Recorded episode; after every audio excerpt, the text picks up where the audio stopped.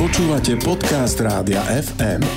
Túto rubriku si môžete v našom vysielaní vypočuť naživo každú stredu po 8. Ranný vedátor FM. Náš vesmír je tvorený z časopriestoru, v ktorom sa nachádza hmota, ktorú poznáme, potom hmota, ktorú nepoznáme, ale myslíme si, že existuje a navyše istá forma energie, o ktorej nevieme prakticky nič. O existencii tejto podivnej dvojce máme indikácie z ich gravitačného vplyvu. Ich povaha patrí medzi najvýznamnejšie nezodpovedané otázky vo fyzike. Druhá z tejto podivnej dvojce, tmavá energia, má vplyv na rozpínanie vesmíru. Urýchluje ho a na jeho správanie má čím ďalej tý dominantnejší vplyv. Jej história bola celkom bujará.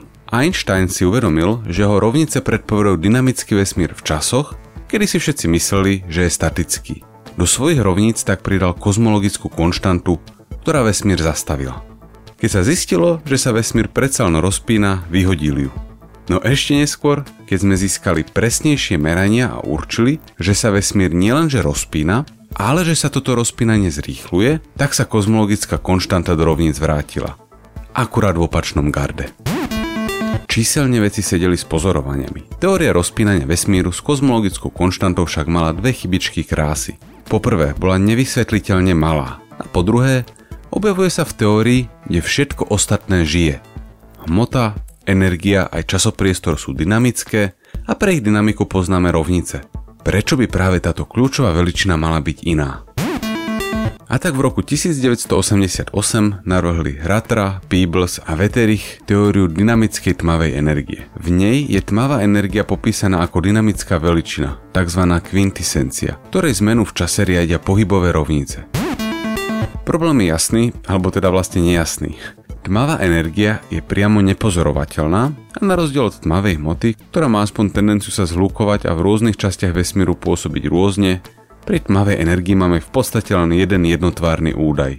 Sledujeme, ako rýchlo sa rozpína vesmír.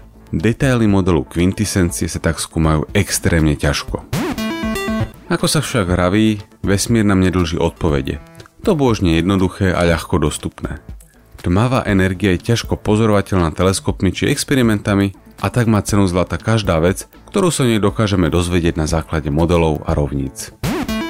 Barad Ratra, jeden z autorov teórie dynamickej tmavej energie, tento týždeň navštívil Bratislavu. Predniesol odborné kolokvium na Univerzite Komenského a popularizačnú prednášku pre širokú verejnosť. Dúfame, že sa čoskoro vráti. Ranný vedátor FM. Počúvali ste podcast Rádia FM.